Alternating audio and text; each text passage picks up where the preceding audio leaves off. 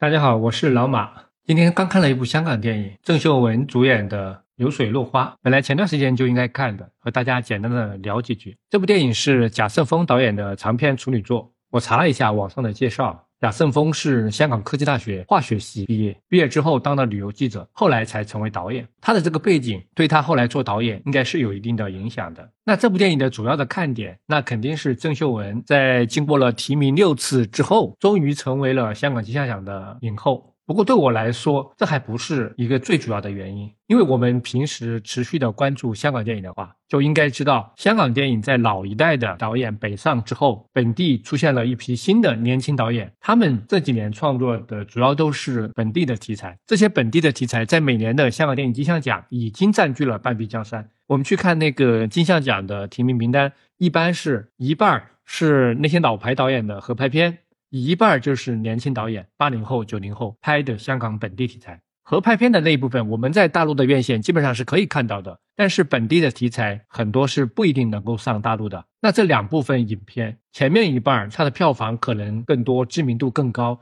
但是它是不可持续的。等那批黄金时期过来的老导演退休之后，可能就没有了，反而是另外这一半年轻导演拍的这一半更关系到香港电影的未来。有很多人喜欢说香港电影死了。我觉得相信这种说法，那基本就是没有怎么关注香港的年轻导演。事实上，这些年轻导演已经走出来了一条新的本土化的道路。这种本土化的电影在香港电影的历史上不能说前所未有吧，但在以前它不是一个主流的现象。因为从五六十年代到八九十年代，再到后来的合拍片时代，香港电影都是要主打对外输出的，它的市场主要是东南亚，后来是大陆。如果要单纯的依靠本地市场，就需要把制作成本压得非常非常低，然后拍的也是高度本地化的故事和素材。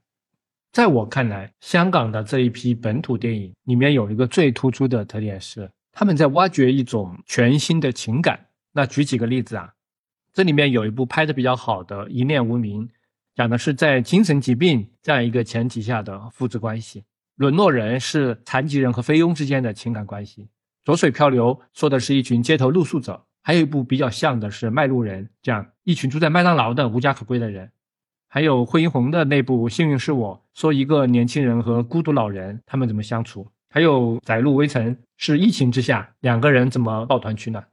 哦，还有一部《翠丝》，这个很特别，说的是一个中年男人突然想要变性。很多人把这些电影归结为香港的年轻导演开始关心底层、关心普通人的日常生活。这个和香港电影黄金时期的那种类型化、传奇化的人物关系肯定是不一样的。不过，我是更想把这批电影归纳为，他们都是在描写一种全新的情感，是很少在电影里面，或者说在华语电影里面见到过的人的情感。在常规的商业类型电影里面，人与人之间的情感相对来说是模式化的。生活当中有大量的复杂的情感是没有在这些电影里面表现过的，所以现在有这样一批电影来拍各式各样的全新的情感，我认为是一件非常好的事情。回到《流水落花》这部电影，讲的是一对夫妻和放到他们家去寄养的小孩的情感。这种情感它不是母子母女，它也不是领养，领养是需要在一个漫长的过程当中去磨合，双方最后成为一家人，一般是这样子的。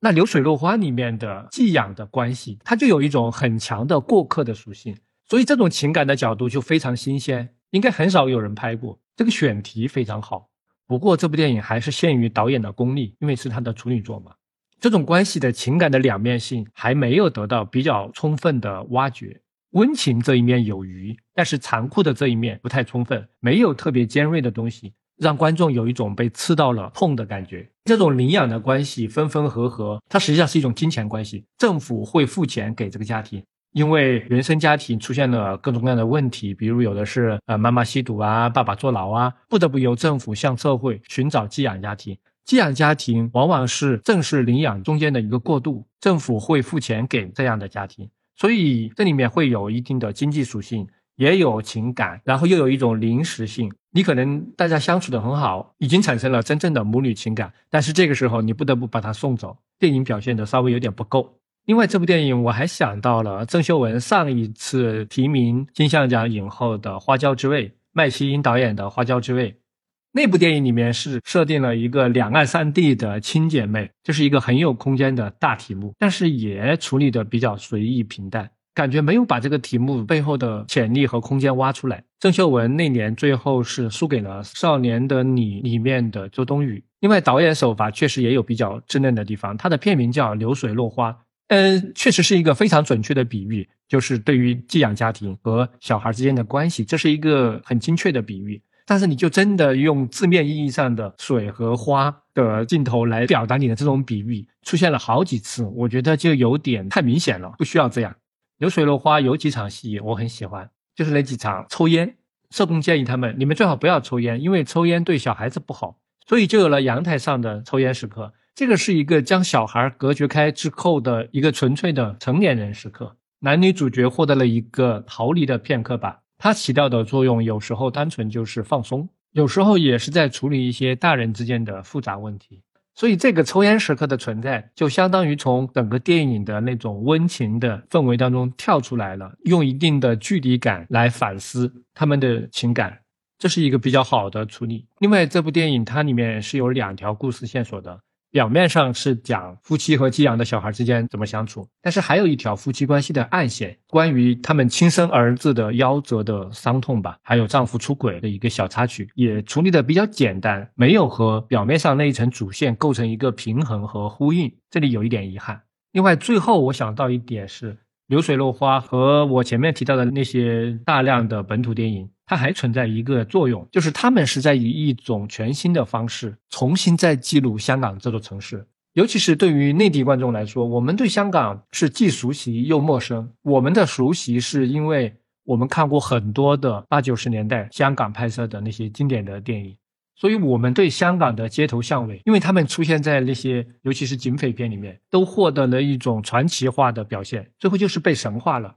那现在新的这样一批电影呢，它就是在用一种全新的视角，也不能说它是日常化，也不能说它是写实，但总之是跟之前黄金时期的香港电影采用的记录这座城市的视角完全不一样的，这样来重新从视觉上定义香港这座城市。流水落花里面拍的就是元朗嘛，元朗是香港一个经济相对不太发达的地方，但是在这个电影里面，导演是用了一种日系的视觉风格，把元朗拍得非常的温馨和优美。当然也存在其他角度的视点，也有写实的，也有残酷的。我认为这种对城市的重新书写是非常重要的。那就聊到这里，谢谢大家，再见。